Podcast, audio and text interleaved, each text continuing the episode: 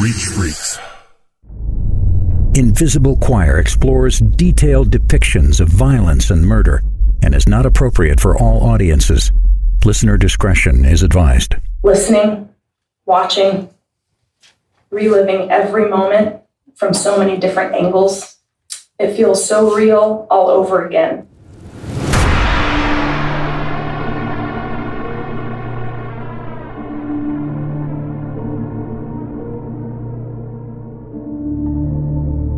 On the evening of Wednesday, May 11th, 2022, Austin, Texas police responded to a 911 call after a woman named Caitlin Cash arrived home to find her friend's legs hanging out of the bathroom door. I just walked in, and she's lying on the bathroom floor, and there's blood everywhere. I can't tell what's happened. I think she's throwing up. During the 911 call, Caitlin was heard begging dispatch to send help stating that her friend's brains were, quote, leaking out of her head. Her unconscious female on the ground is behind this location. Before officers arrived, the dispatcher instructed the caller to turn the victim to her side in order to clear her airway, before laying her on her back and to immediately begin administering chest compressions. Once authorities made entry to the home at 1708 Maple Avenue, they quickly located Caitlin Cash delivering CPR to a female victim, a woman who appeared to have suffered multiple gunshot wounds to the head and chest. EMS rushed in to take over, but tragically, only minutes after police arrived, the victim, soon identified as 25 year old professional cyclist Anna Moriah Wilson, was pronounced dead at the scene at 10:10 p.m., just 7 days before her 26th birthday.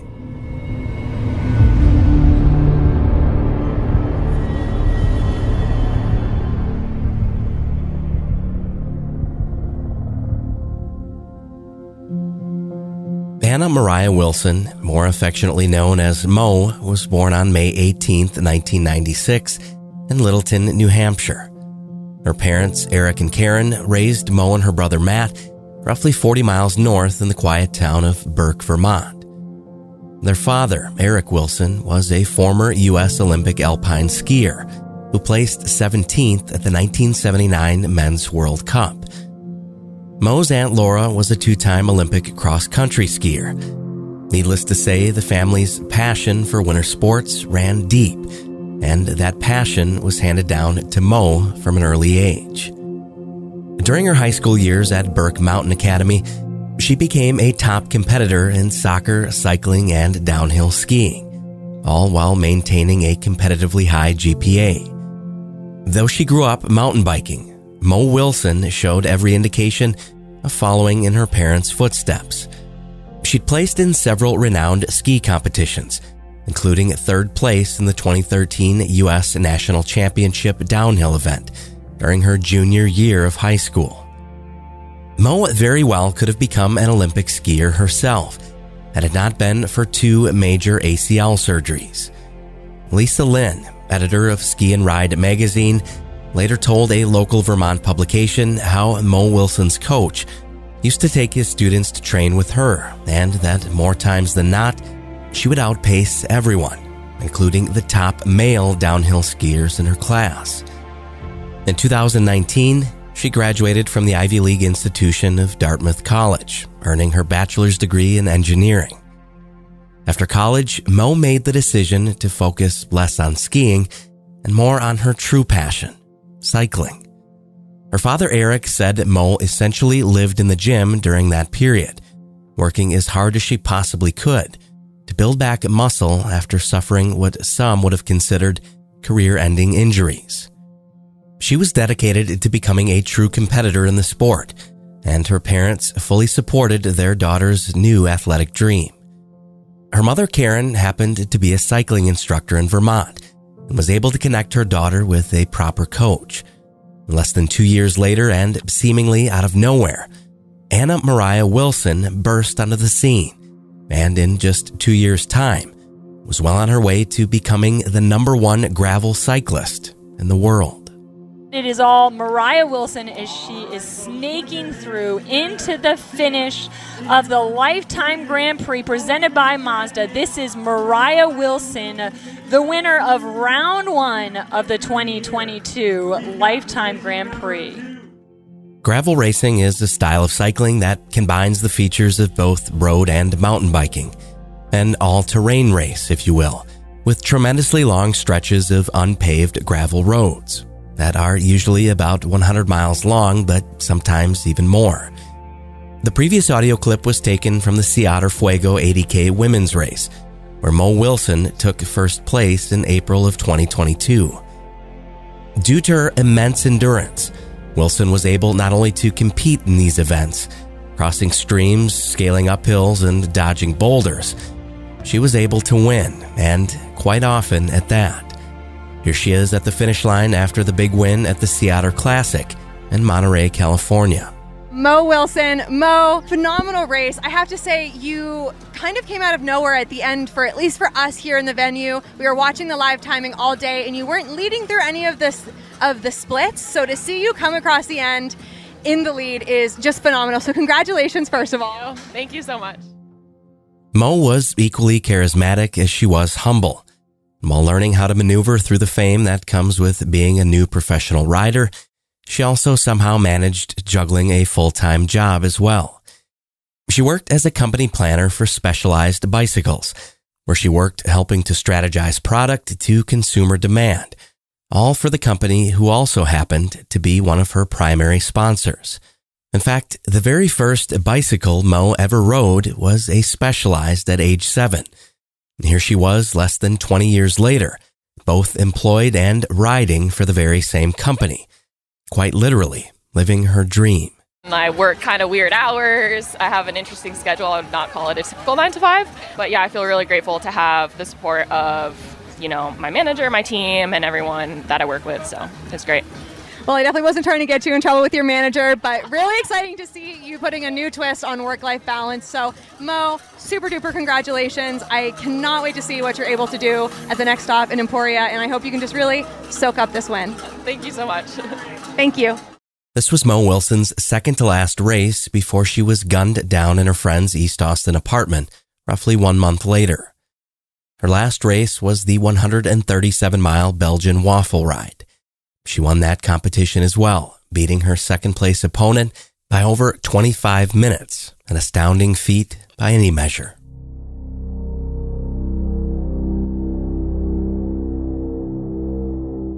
Once investigators analyzed the crime scene, three 9mm shell casings were discovered both in the kitchen and in the bathroom near the victim's body. An autopsy eventually revealed that the victim, Mo Wilson, had been shot once in the right side of the face, with an exit wound discovered at her left jaw. The second bullet indicated an entry wound to the right temple, before the third shot was fired directly into her heart. In addition, one of the first bullets grazed her index finger, more than likely a defensive wound from when Mo was first shot there in the kitchen, and before falling back into the bathroom where her body was ultimately found.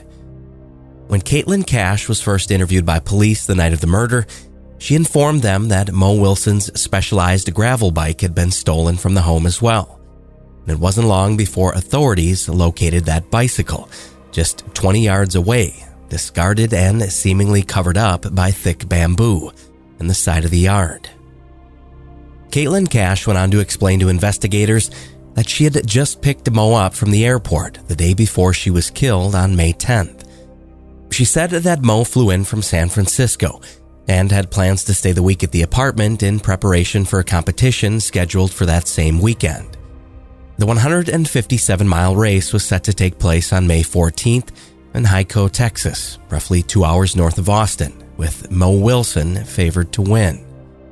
Tragically, Anna Moriah Wilson was stripped of the opportunity to cross the finish line that day, or at any competition in the future for that matter, after she was gunned down by an unknown attacker in cold blood.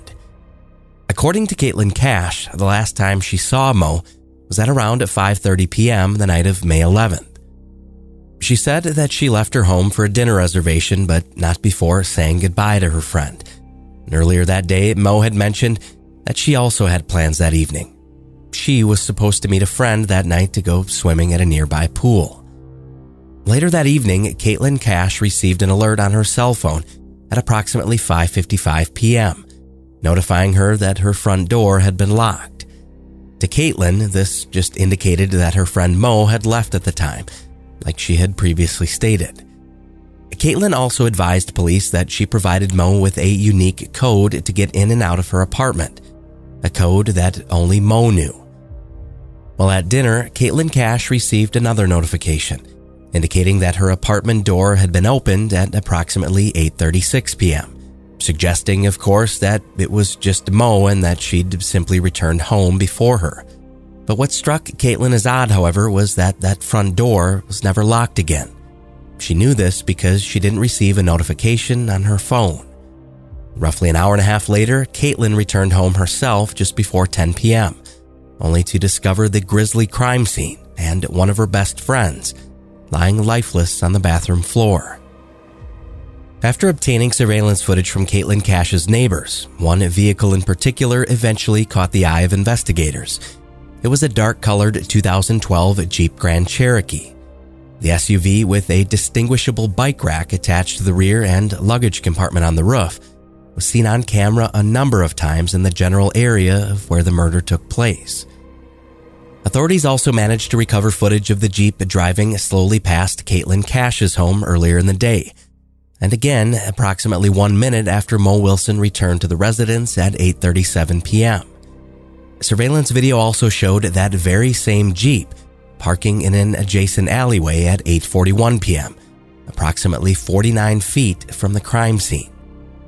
Though no one was seen exiting the vehicle or entering Caitlin's apartment the night of the murder, investigators eventually recovered perhaps the most important surveillance content of all. But it wasn't video, it was bone chilling audio, believed to be Anna Moriah Wilson's very final moments alive.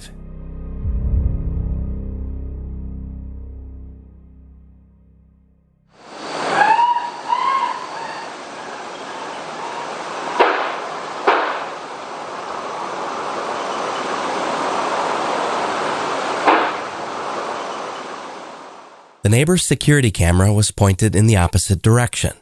However, it clearly captures what was believed to be Mo Wilson's screams, followed by three gunshots, which were fired at approximately 9:15 p.m. on May 11, 2022. When authorities got around to asking Caitlin Cash who Mo was out with swimming that day, she told them it was a fellow professional cyclist, a 36 year old man from Austin, Texas, named Colin Strickland. Hello, Colin. Tell me about yourself, Colin. Uh, my name is Colin. I'm from Austin, Texas, and uh, I race bikes. Colin, you do more than race bikes. I've seen you with some very impressive results lately, including the Rift gravel race. Yes, beautiful event in Iceland uh, a few weeks ago. Highly recommended. How about uh, tomorrow's Steamboat Gravel? Oh, looks like another gorgeous course. Uh, good distance for me, nice and rolling. A uh, bit of climbing, bit of descending, and uh, I like the I like the tire choice for this one. Somewhere between 35 and 40, which is a, a pleasant area. That's Strickland being interviewed at a gravel event in Colorado back in 2019. However, he was about to face an entirely different line of questioning, not by reporters, but by homicide detectives.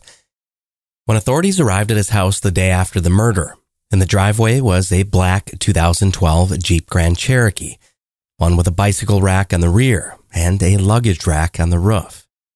When police asked Colin Strickland who that Jeep belonged to, he said it belonged to his girlfriend who also lived at the home. It was 34 year old Caitlin Marie Armstrong. This episode is proudly brought to you by Squarespace. You guys, I've been using Squarespace for years to build beautiful websites and online stores, including at invisiblechoir.com. Squarespace is the all in one website platform for entrepreneurs and content creators to stand out and succeed online.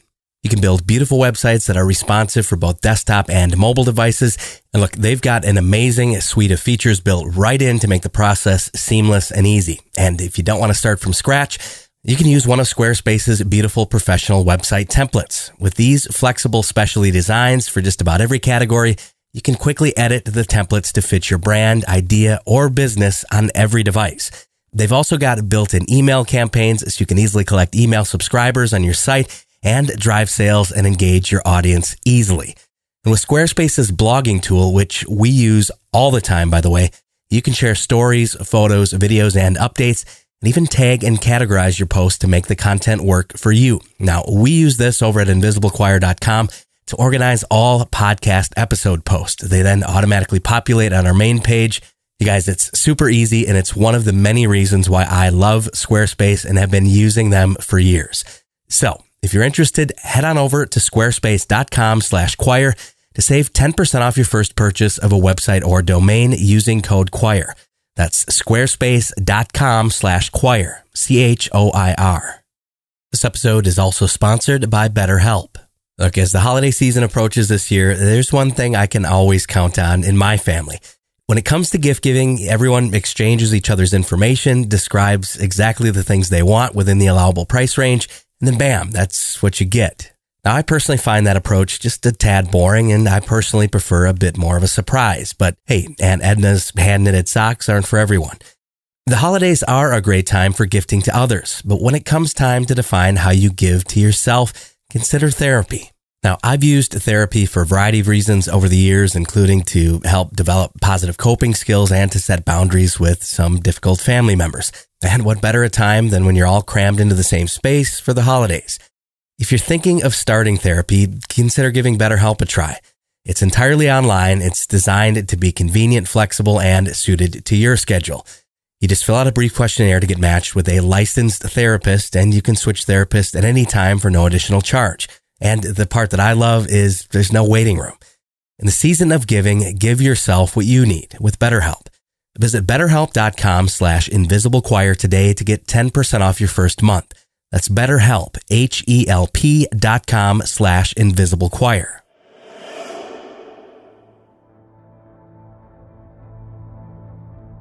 Caitlin Armstrong was an Austin, Texas based real estate agent, yoga instructor, and cyclist. However, when it came to biking, she was more of an enthusiast of the sport than anything. A weekend warrior, if you will, and not nearly as talented as her boyfriend Colin Strickland or the victim Mo Wilson. Armstrong and Strickland met on a dating app back in 2019. They became a couple soon after and later moved in together in 2021. When Colin Strickland voluntarily agreed to come down to the police station for further questioning regarding Mo Wilson's murder, he told authorities that he and the victim were formally introduced at a cycling event in October of 2021. According to Colin, it was around this time when he and his girlfriend Caitlin broke up for a brief period, at which point his casual romantic fling with Mo Wilson began. He claimed that the relationship with Mo was short lived and that they had dated for less than a month, at which point he and Caitlin started dating again. However, despite what Colin Strickland was telling investigators, it turns out he was more involved with Mo Wilson than he was letting on. His girlfriend, Caitlin Armstrong, was well aware of the attractive rising star cyclist. And to put it simply, Caitlin Armstrong wasn't exactly rooting for Mo Wilson at the finish line of any of her local races. According to Colin, Caitlin even confronted Mo on at least one occasion after she called her on the telephone, confirming that she was in fact Colin's girlfriend. He went on to say that at the time Mo Wilson was killed, Colin and Caitlin had just recently broken up again, only this time it was for good. What was odd, of course, was that the two were still living together. Colin and Caitlin had their fair share of problems to say the least, including business related matters. Apparently, Colin and Caitlin weren't just in a tumultuous romantic relationship together, but they were also business partners. In fact, Strickland was getting ready to sue his now ex girlfriend, Caitlin, after he had lent her some $450,000 for an investment property he never saw a return on. Preliminarily, at least, it seemed as though Mo Wilson inadvertently found herself square in the middle of Colin and Caitlin's relationship, which Colin eventually admitted to investigators he wasn't being honest about. During questioning, he revealed that he lied to Caitlin Armstrong about where he was going the day they went swimming together. He told her that he was just out running errands. telling authorities he did so to avoid what he called, quote, unnecessary conflict. Collins said that he picked Mo Wilson up on his motorcycle at about 5:45 p.m. the night of May 11th from Caitlin Cash's apartment. He said from there the two went swimming at the Deep Eddy Pool in Austin before hitting a local hamburger spot. After that, Collins said he dropped Mo back off at her friend's house at around 8:30 p.m. and that was that. He advised investigators that he did not go inside Caitlin Cash's residence, nor did he see anyone outside of the property at the time he dropped her off. He also explained that, to his knowledge anyway, his ex-girlfriend Caitlin Armstrong did not know where Mo Wilson was staying at the time of the murder, nor did she know anyone in the neighborhood and had no reason to be in that part of town. Colin elaborated even further by stating he arrived back at his house at about a quarter before nine, following the date with Mo. He also texted his live-in ex-girlfriend slash business partner Caitlin Armstrong a couple of times before she eventually pulled into his driveway at just before 10 o'clock that night. When authorities asked what Caitlin was driving when she arrived home, Collins said it was the black 2012 Jeep Grand Cherokee. Strickland also made it very clear that he never drove that Jeep. Only Caitlin did, claiming that he only ever drove his BMW motorcycle and the 1998 Mercedes, which were also parked there in the driveway when police first made contact. When asked if he owned any firearms, Collins said that he did. In fact, he indicated that sometime between December of 2021 and January of 2022, he purchased two guns a Springfield Armory 9mm handgun for himself and a Sig Sauer 9mm for his girlfriend, Caitlin Armstrong. These weapons were eventually located inside of Strickland's home after a search warrant was executed. Both weapons were seized and sent off for further forensic testing. As it turns out, Colin Strickland's story checked out. Surveillance video ultimately showed that he was telling the truth with regard to where he was the night Mo was killed, as his motorcycle was seen on surveillance during the times and locations in question. At the close of the interview, Colin Strickland was free to leave. But later on that same night, his so called ex girlfriend, Caitlin Armstrong, was taken into custody, only not for murder. Interestingly enough, Armstrong was picked up on an outstanding warrant regarding some old theft charges. Investigators learned she'd actually run out on a Westlake, Texas spa back in March of 2018 after receiving roughly $650 worth of Botox injections and never paying the bill. Obviously, police could care less about unpaid cosmetic services. Instead, this was their opportunity to sit Caitlin Armstrong down and learn her side of the story regarding the murder of a woman she appeared to be extremely jealous of 25 year old Anna Moriah Wilson.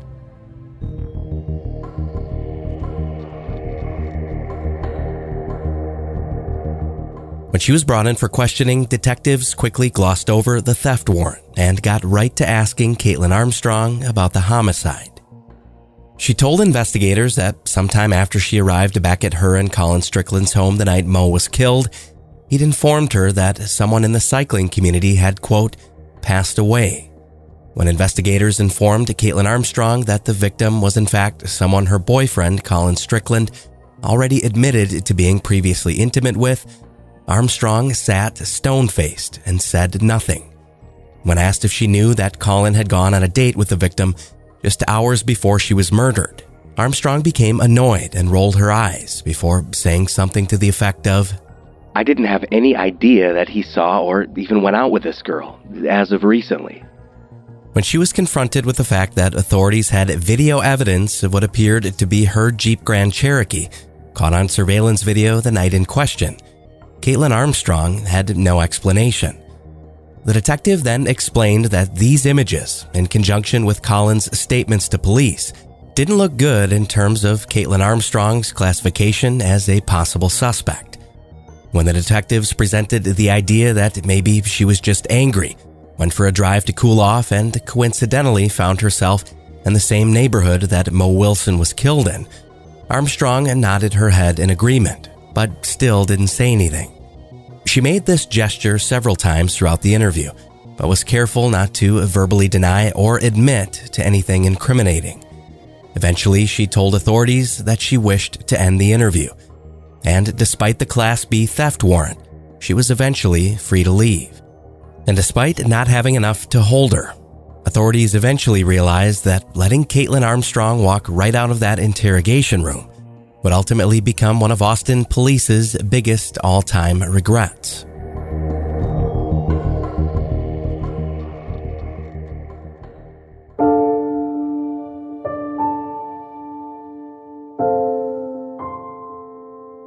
Three days after Mo Wilson was killed, 1,500 riders at the Gravel Locos event honored the fallen cyclist who was supposed to compete that day. Her colleagues grieved openly during a bittersweet memorial held before the race that day in Hico, Texas. Meanwhile, investigators were becoming aware of even more crucial evidence in this downright bizarre case.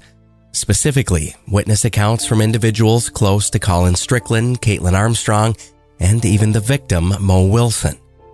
Authorities received an anonymous tip from a person who claimed that in January of 2022, they were hanging out with Caitlin Armstrong, at which time the witness claimed that Armstrong had recently learned that Colin was still dating Mo Wilson on the side, even though he and Caitlin were officially a couple again.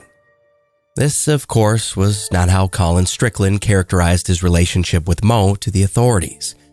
That anonymous party also claimed that Armstrong was, quote, shaking in anger at the revelation and proceeded to call Mo Wilson on the phone repeatedly. According to the witness, it got so bad that Mo eventually blocked Caitlin Armstrong's phone number.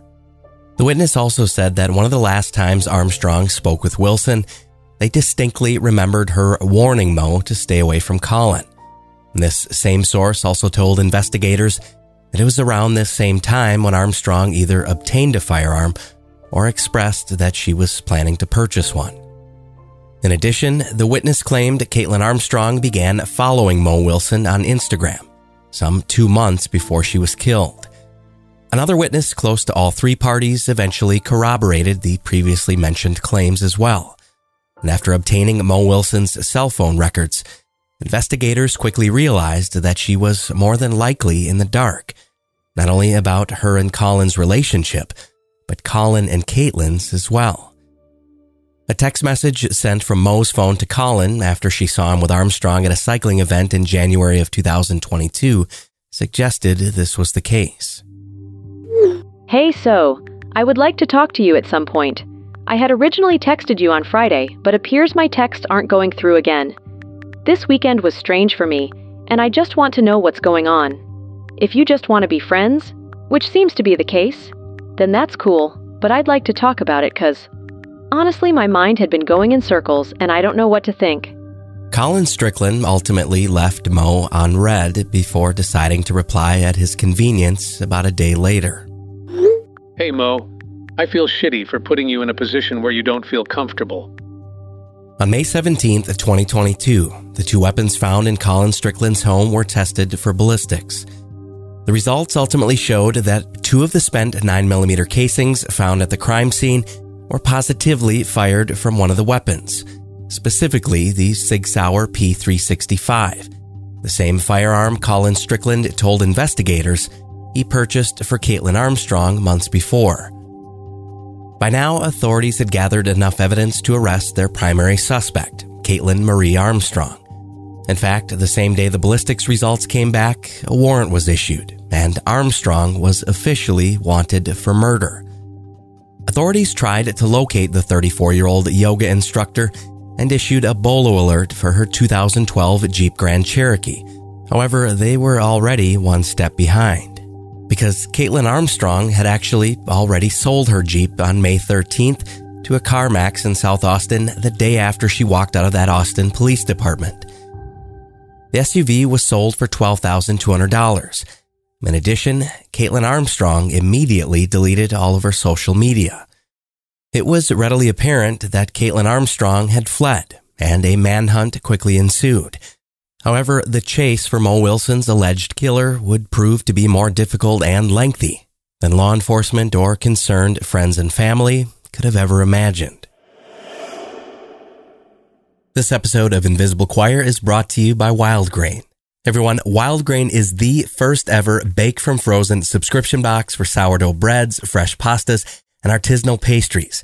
You already know I'm a fan of convenience. Well, with Wild Grain, every item bakes from frozen in 25 minutes or less, and there's no thawing required. Yeah, seriously. The team at Wild Grain just sent me and my wife a new box, and there is so much delicious stuff inside.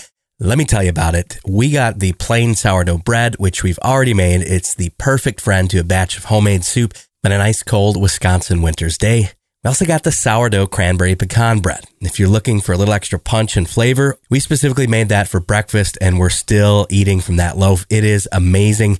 Look, I love wild grain for the simple fact it's like having an entire bakery at the ready in your freezer. And the baking process is so easy. You literally put it in for 25 minutes or less. There's no thawing required. Look, they already have a huge selection available. And you can now fully customize your wild grain box so you can get any combination of breads, pastas, and pastries you like. If you want a box of all bread, all pasta, or all pastries, you can have it. Plus, for a limited time, you can get $30 off the first box plus free croissants in every box when you go to wildgrain.com slash choir to start your subscription. You heard me, free croissants in every box and $30 off your first box when you go to wildgrain.com slash choir. That's wildgrain.com slash choir. Or you can use promo code choir at checkout. How do you solve a crime in reverse when you believe that someone was murdered but have no clue who the victim was? We have to do our job and we have to find out who did they kill? If it's possible. How are we going to do that? I'm Jake Halpern, and this is Deep Cover The Nameless Man. Listen on the iHeartRadio app, Apple Podcasts, or wherever you listen to podcasts.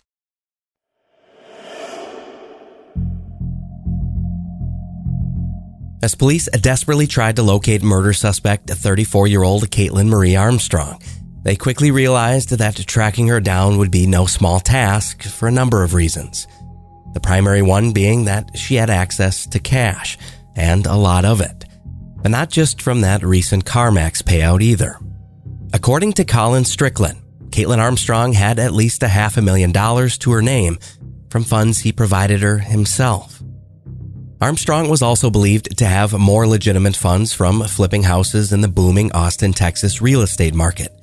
Local authorities soon called upon the public for help, asking anyone with information on Kaitlin Armstrong's whereabouts to please come forward. She was a realtor. Uh, she was a yoga teacher. Uh, so she had personal relationships here in the Austin area. Uh, we hope that eventually, if she had some type of plan, that maybe she would reach out to those associates and we would receive a tip based upon that. It wasn't long before the FBI and the U.S. Marshals Service were brought in to widen law enforcement's net, expanding this dire manhunt beyond the national level. An international manhunt is underway today for the suspected killer of a top female bike racer. Police say professional cyclist Moriah Wilson was shot dead by 34 year old yoga teacher Kaitlin Armstrong in a fit of jealous rage. The wanted woman allegedly lashed out after learning that her live in boyfriend, Colin Strickland, had had a secret love affair with the victim. Colin Strickland is also a top rated professional cyclist.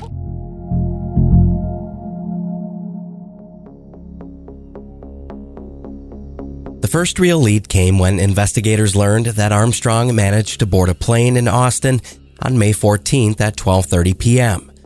She then transferred, taking a connecting flight in Houston before arriving at LaGuardia Airport in New York a few hours later. Authorities were able to recover airport surveillance footage of a woman matching Armstrong's description at LaGuardia. That suspect was seen on camera three days after the murder wearing a COVID mask over her face. She was wearing a blue denim jacket and white pants while holding a yoga mat beneath her arm as she made her way through security. Can't forget the essentials, I suppose. The U.S. Marshal Service subsequently released these images to the public in hopes of locating her. And one major issue was that after checking all of the flight records, with flights leaving the airport she was last seen in, no reservations had ever been booked under Kaitlin Armstrong's name leading the authorities to conclude that she must have been traveling using some sort of fraudulent identification. On May 20th, the U.S. Marshal Service released a wanted poster with Armstrong's face to the public, along with a $5,000 cash reward for anyone with information leading to an arrest. And that's not including an additional $16,000 eventually donated by local police and one very generous anonymous donor, bringing the reward total to $21,000. According to the suspect's father, who spoke with ABC News several days after she fled, his daughter was innocent.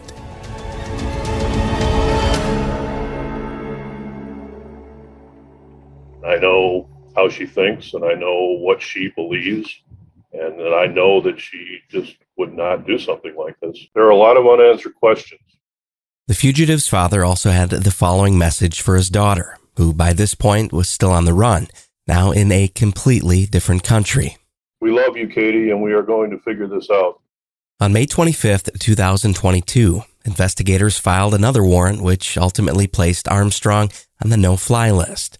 That very same day, Austin police held a press conference to update the public on their investigation, as well as provide their reasoning for letting Kaitlin Armstrong walk out of an Austin police station in the first place. Armstrong was mistakenly released from custody on the misdemeanor warrant because her date of birth in our report management system did not match the date of birth on the warrant. The discrepancy didn't make much sense to most people and would inevitably become a controversy of its own into the foreseeable future. Yes, so uh, there was in our report management system, it did show that Miss Armstrong had a date of birth uh, listed in April rather than in November. Her correct date of birth is actually November. And how did that lead to mistakenly releasing her? So, based off of our report management system, we cannot we cannot simply arrest somebody if there is some sort of a discrepancy, um, meaning that that warrant would not be valid. While authorities attempted to conduct routine damage control, it didn't change the fact that Kaitlin Armstrong was still on the run. Per usual, the police weren't providing much more information at the time. As weeks slowly turned into months, many began to question the efforts of law enforcement and whether or not Mo Wilson's alleged killer might ever be caught. At least in the eyes of the public, this case was looking like it might go cold. But behind the scenes, investigators were beginning to narrow their focus to San Jose, Costa Rica, and surrounding villages in hopes of finally making an arrest. U.S. Marshals announced they were assisting in a search for Armstrong, but the 34 year old woman has disappeared since her interview with police.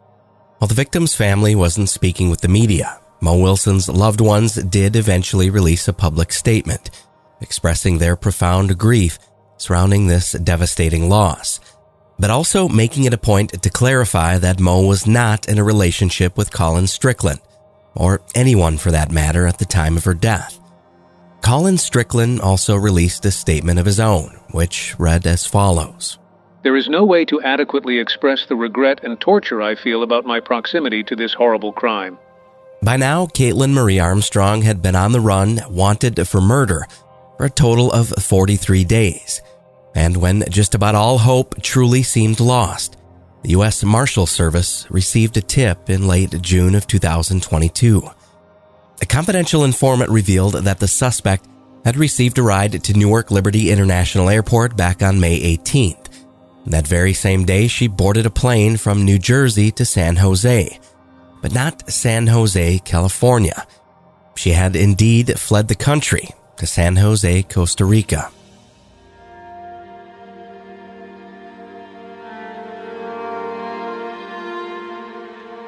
Kaitlin Marie Armstrong had successfully made it out of the U.S. after booking a flight in her sister Christine's name and using her stolen passport. After visiting several yoga studios in the area where authorities believed she may have attempted to start a new life, they managed to track Armstrong down to a hostel called Don John's where she'd been staying.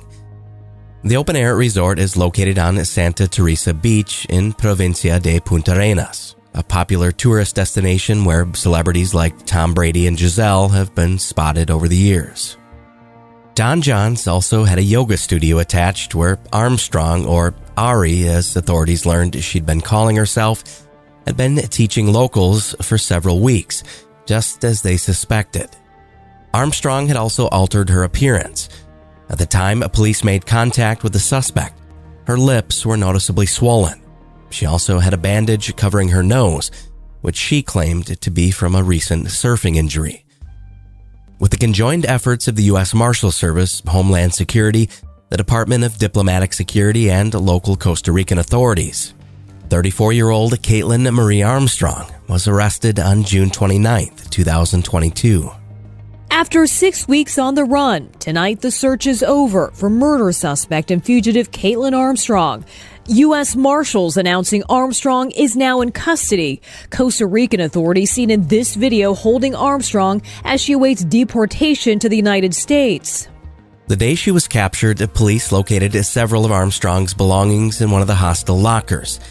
Inside was her actual passport, along with her sister Christine's, which had a stamp from Costa Rican customs dated May 18th.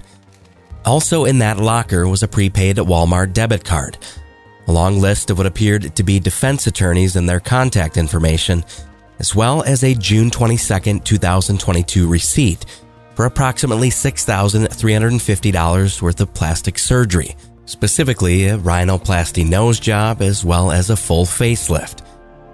Armstrong also tried to conceal her identity further by cropping her hair to shoulder length and dyeing it from blonde to brown.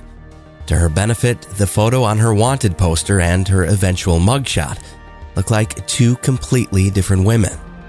Kaitlin Armstrong was arrested for the illegal use of a passport and was taken to a local jail before eventually being extradited back to Texas, where she was soon to face murder charges for the shooting death of 25 year old Anna Moriah Wilson.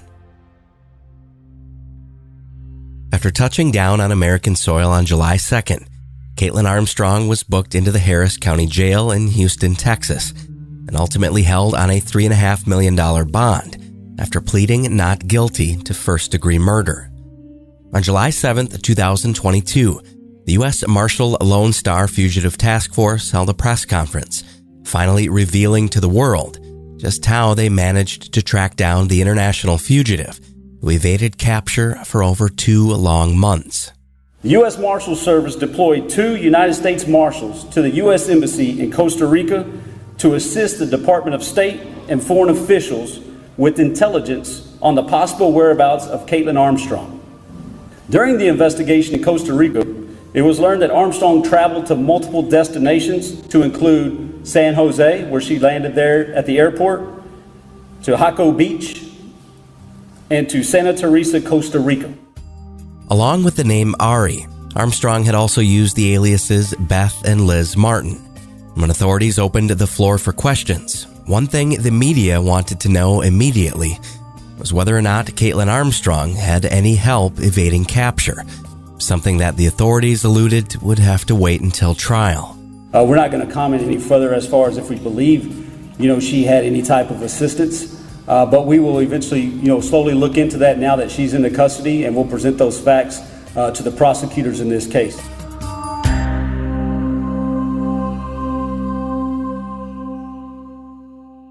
Kaitlin Armstrong's murder trial was originally scheduled for June of 2023.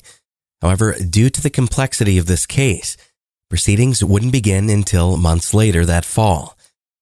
These delays came in part the result of several evidence hearings requested by the defense.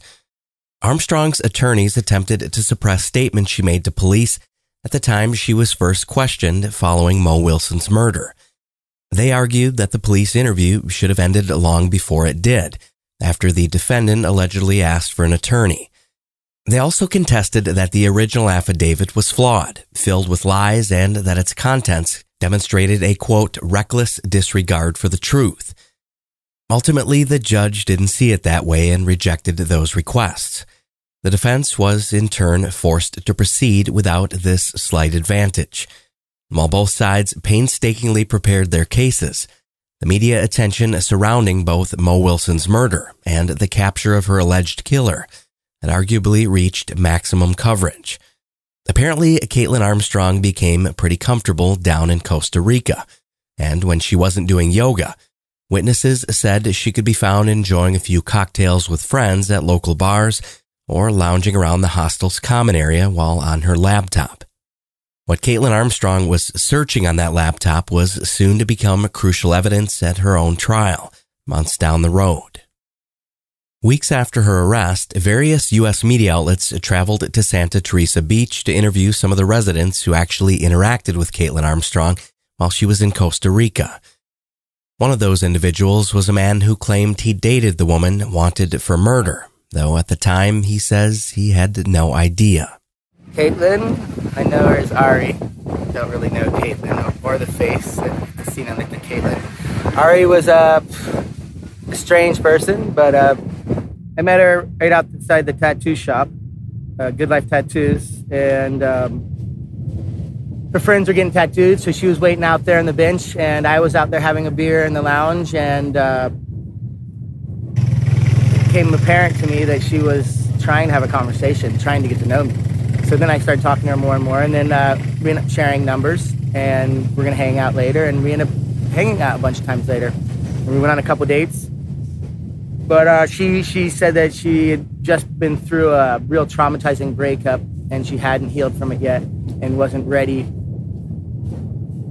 to to get close at all. So we were just being friends. Armstrong's former Costa Rican lover then goes on to say that while he was hanging out with her, she often wanted to be in a secluded area where not many people were around. Then, in October of 2023, adding to the already overwhelming drama of this case, this happened. New details tonight about the attempted escape of a Travis County murder suspect. Court documents show that investigators believe Kaitlin Armstrong planned her escape on Wednesday. On October 11th, 2023, exactly 19 days before trial was set to begin, Kaitlin Armstrong made headline news once more when she made a run for it a second time and tried to break out of jail. The escape attempt came during an inmate transfer at 8 o'clock in the morning when she was supposed to attend a doctor's appointment, but somehow managed to briefly escape. An off duty TCSO has an inmate that's running away from him. Kaitlin Armstrong somehow freed herself from one of her wrist restraints. Footage can be seen of her outrunning one of the guards who eventually falls on their face before she's able to hop a fence and take off. While she was running, the jail staff witnessed Armstrong partially strip off her inmate uniform to reveal thermal pants she was wearing beneath. Perhaps shedding this top layer was one way to achieve a better stride, but also to avoid detection when blending in as a civilian in the event she got away. Luckily, she didn't, and Kaitlin Armstrong was caught by police about a block away after a short 10 minute chase. Other indicators that Kaitlin Armstrong may have planned this escape was the fact that she complained about a pain in her legs in order to obtain that doctor's appointment in the first place. After reviewing surveillance footage from inside the Travis County Jail, authorities learned that Armstrong had also been working out vigorously leading up to this event. Perhaps training, if you will.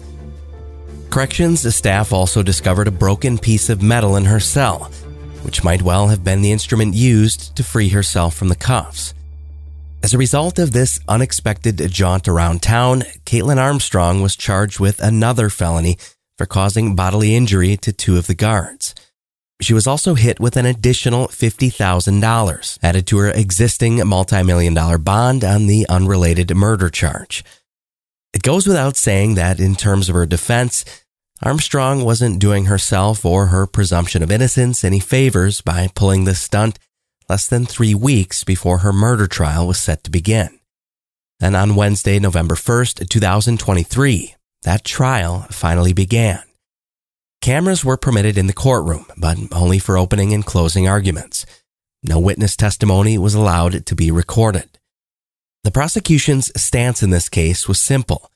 Innocent people don't sell their vehicle, flee the country, undergo complex facial surgery to change their appearance, and attempt to break out of jail.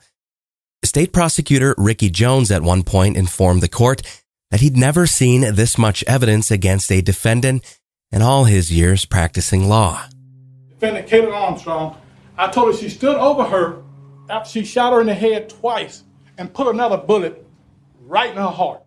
The ring camera audio of Mo Wilson being shot was indeed played aloud for the jury. The prosecution noting that four to five second pause before the last shot was to Mo Wilson's heart, alleging that Kaitlin Armstrong coldly stood over her body to fire one last personal round to her chest from close range. The state also presented a cell phone video of Kaitlin Armstrong shooting the alleged murder weapon at a gun range on January 12th in 2022, just four months before the murder. The manager of that range testified in court, stating that Kaitlin Armstrong purchased a 50 round box of 9mm ammunition that day. The state also alleged that Armstrong visited the gun range when she was visiting her sister Christine in upstate New York, where the defendant allegedly learned to fire the weapon.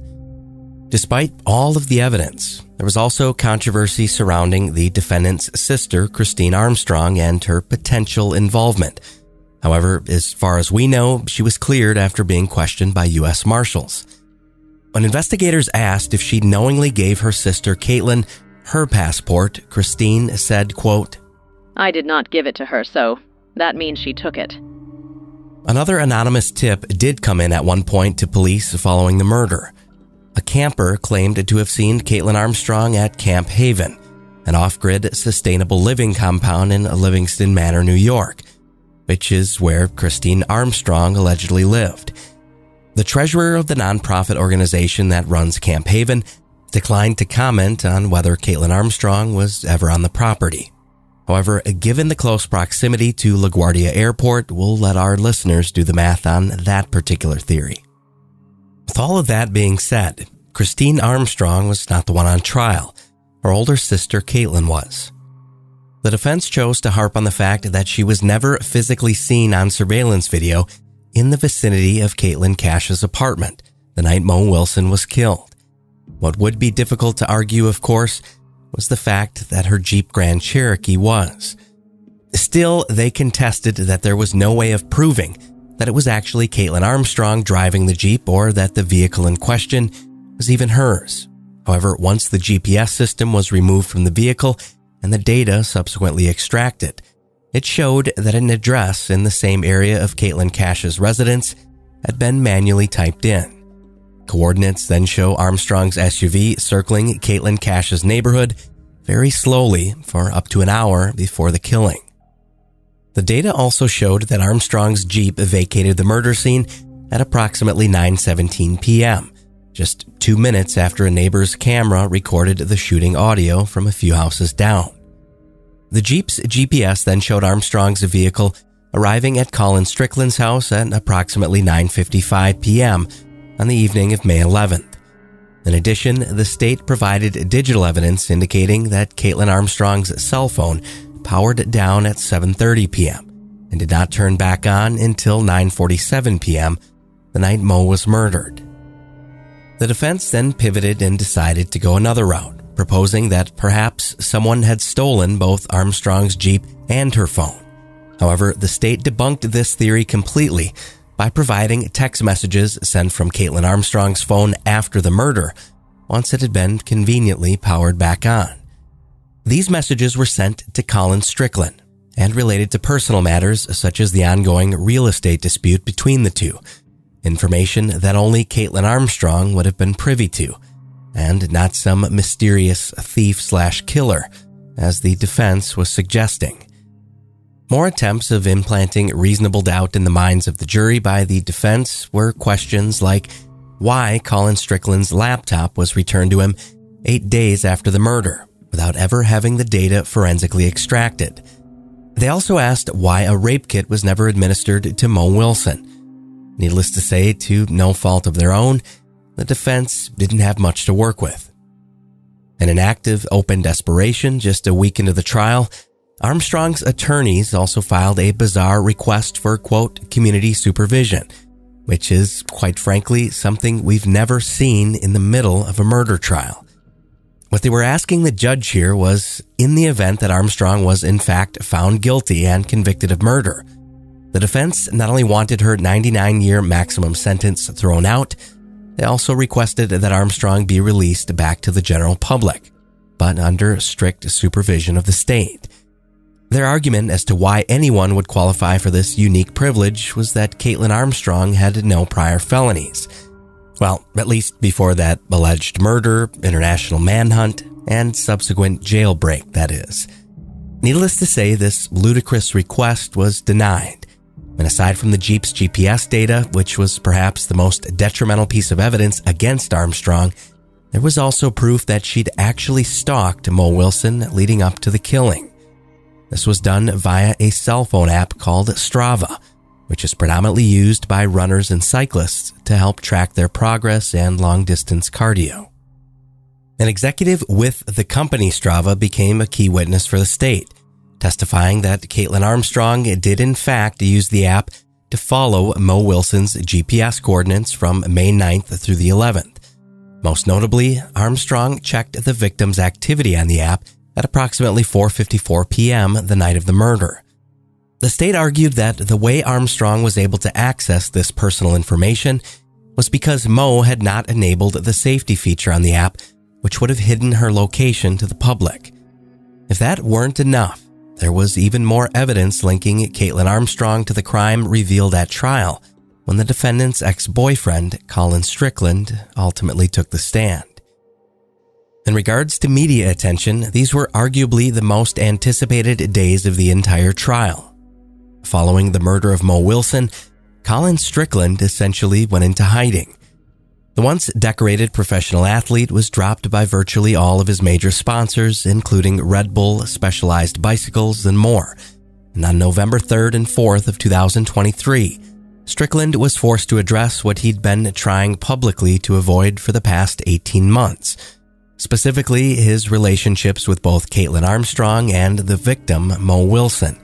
An alleged love triangle, the state said, which tragically resulted in murder. In terms of public perception, many viewed Colin Strickland as an unfaithful man, one who used his celebrity to juggle multiple romantic relationships with various women, while attempting to keep them all a secret from one another. The defense took it even one step further by suggesting that perhaps Colin Strickland was the killer and not Kaitlin Armstrong. During cross examination, Armstrong's attorney asked Strickland if he once owned a black SUV similar to the defendant's Jeep, sometime before Mo Wilson was killed, to which he replied yes.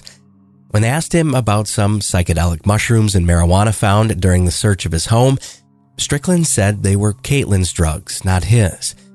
Another point Armstrong's attorneys brought up in an effort to shift blame away from the defendant was that in the days following the murder, Colin Strickland changed his home security passcode not once, but a total of 37 times.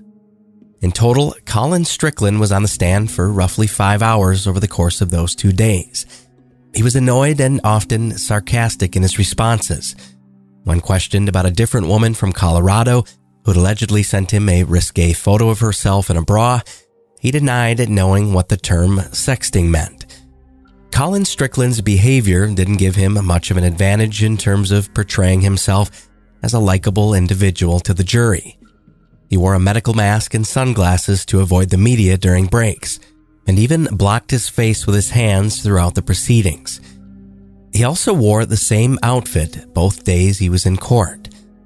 Only adding to the theatrics of this case, Strickland actually wound up assaulting two different journalists on two separate occasions. One by shoving a cameraman's equipment to the ground, and the other by deliberately walking out of his path to step on another journalist's feet while being escorted out of the courthouse. Here's audio from that particular physical assault. Ouch! Whether or not Colin Strickland will face assault charges is an unrelated matter and remains unknown at the time of releasing this episode.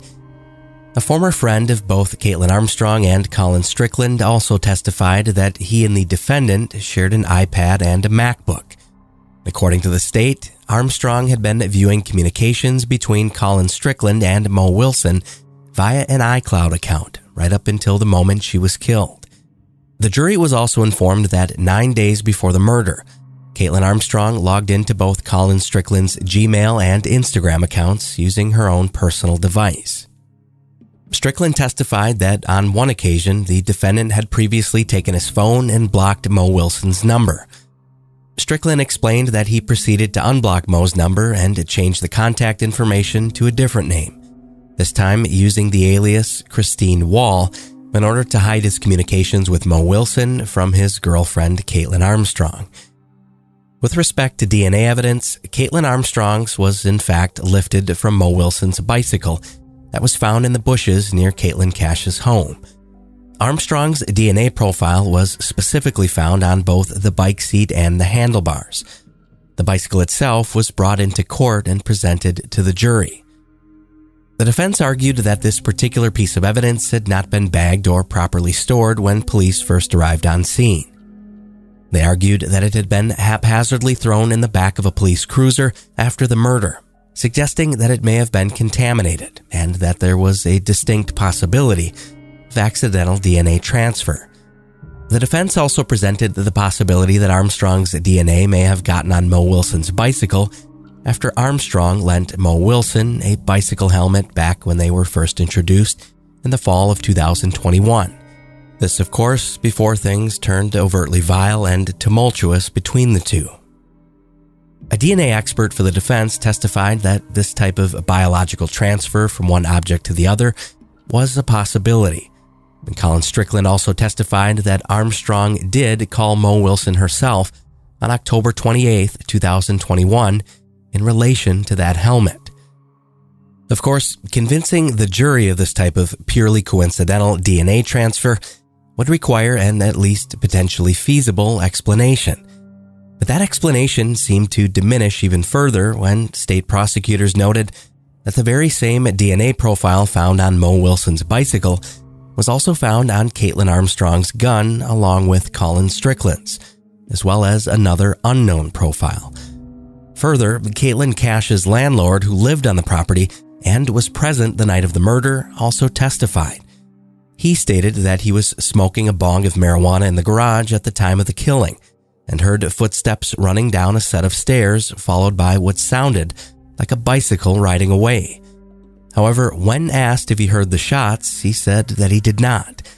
Again, this man was high at the time, and therefore his credibility came under intense scrutiny. But even more witness testimony came from two of Kaitlin Armstrong's best friends, both of whom called 911 sometime after the murder and told police that they needed to look into the defendant, Kaitlin Armstrong. One of the women told the jury that Colin Strickland never classified he and Armstrong's relationship as being, quote, boyfriend and girlfriend. On the stand, the same friend clarified that the relationship between Armstrong and Strickland was, quote, casual, but explained that Armstrong would date other men periodically for the sole purpose of trying to make Strickland jealous. The witness also testified that when she asked Armstrong what she would do if Colin ever became involved in another serious relationship with a different woman, she allegedly responded by saying, quote, I would kill her. Now, of course, we've all said something to that effect before, maybe not regarding our romantic relationships, but clearly this was meant a figure of speech. Though the weight of this comment is questionable, when adding this particular statement to the already overwhelming evidence against Kaitlin Armstrong, it certainly doesn't look good. Another thing that wasn't helping her case was her Google searches while on the run, which included multiple searches for information on rhinoplasties and nose jobs, as well as the oddly specific and bizarre inquiry Can pineapples burn your fingerprints? A search referencing the long debunked myth that certain enzymes present in pineapples could effectively be used to chemically burn off one's fingerprints.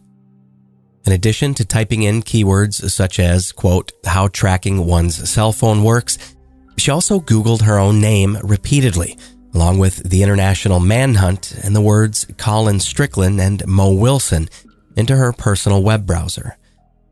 On November 16th, closing arguments were delivered, and the state drove home the idea that the defendant, Kaitlin Armstrong, is the only one responsible for this savage and senseless murder. That very same day, after nearly two weeks of testimony, and after only a few hours of deliberations, the jury returned with their verdict. We, the jury, find the defendant, Kaitlin Armstrong, guilty of the offense of murder as alleged in the indictment, signed by the presiding juror on today's date, 2:14 p.m. You may be seated. The day after Kaitlin Armstrong was convicted of murdering Mo Wilson, she was sentenced, but not before victim impact statements were read aloud to the court. Cameras were then allowed back in the courtroom for this final portion of the court proceedings. Caitlin Cash, the woman who found Mo deceased inside of her apartment the evening of May 11th, was the first to speak. After Mo was murdered, Caitlin asked to be identified as Cash from that point on. She said that Kaitlin with a K is the name of the monster who killed her friend, and Cash now cringed anytime she heard her own name. She addressed the horror she witnessed that night, explaining how she administered over 100 chest compressions in a desperate attempt to revive her friend Mo Wilson. Cash said this and much more before the court, all while staring directly into the eyes of her best friend's killer. Kaitlin, I want you to know that I fought for Mo with everything I had that night. From the moment that I got home and started doing chest compressions, which was the longest 10 minutes of my entire life, I remember feeling so relieved when the police arrived that help was finally there people who really knew what they were doing and who could help me care for her. I fought for her afterwards when I was pulled from my home by police and taken downstairs. I initially refused to go to the police station that night because I didn't want her to be alone. In one of the body cam videos, I say something along the lines of, I can't leave her. I'm the only one she has here. I couldn't understand why they weren't bringing her downstairs to the ambulance so that they could rush her to the hospital. I asked one of the officers why they weren't bringing her down, and that's when he told me that she unfortunately didn't make it. That was the first moment that night when I realized that there was no coming back from this. I think I had just assumed that as soon as she was taken to a hospital, that she was going to be okay. It never actually crossed my mind in the chaos of that night that she wouldn't be alive, that she would die, that she was already dead when I arrived home. I was questioned for almost three hours that night. They finally let me wash the blood off my hands in the police station bathroom. And I'll never forget that moment in the bathroom. Watching the sink turn red and wanting to put it back on my hands because it was the only thing I had left of her. Your actions caused that pain. Mo Wilson's mother, Karen Wilson, spoke next. Kaitlin Armstrong, I'm not sure if my words can penetrate your heart I'm going to try. I hate what you did to my beautiful daughter. It was very selfish and cowardly, that violent act on May 11th. It was cowardly because you never chose to face her woman to woman in a civil conversation. She would have listened. She was an amazing listener. She would have cared about your feelings. She was a caring, empathetic person if you allowed yourself to actually know her, you never, ever would have wanted to hurt her. This never would have happened. You and Colin could have had a beautiful life together. You destroyed that. You ruined your life, your family's lives, our lives, and crushed the hearts of many more. When you shot Moriah in the heart, you shot on November 17, 2023, 36 year old Kaitlin Marie Armstrong was sentenced to 90 years behind bars in the state penitentiary and was ordered to pay an additional $10,000 fine for murdering 25 year old Anna Moriah Wilson. She will be eligible for parole after 30 years. Mo Wilson's father, Eric Wilson, spoke briefly outside of the courthouse that afternoon to address the finality of this case but also to honor his beloved daughter, Anna Moriah Wilson. There really are no winners here. This is not a time for celebration, but a time for prayer. A time to pray for our family, our friends, the Armstrong family, and their friends. This sad story is a perfect example of why integrity and honesty are crucial in our personal relationships, and how dishonesty can often lead to un- unintended consequences. Selfish manipulation, jealousy, and hatred never lead to positive outcomes. Violence is never a good way to solve personal issues. In fact, violence doesn't solve anything. it only leads to more suffering.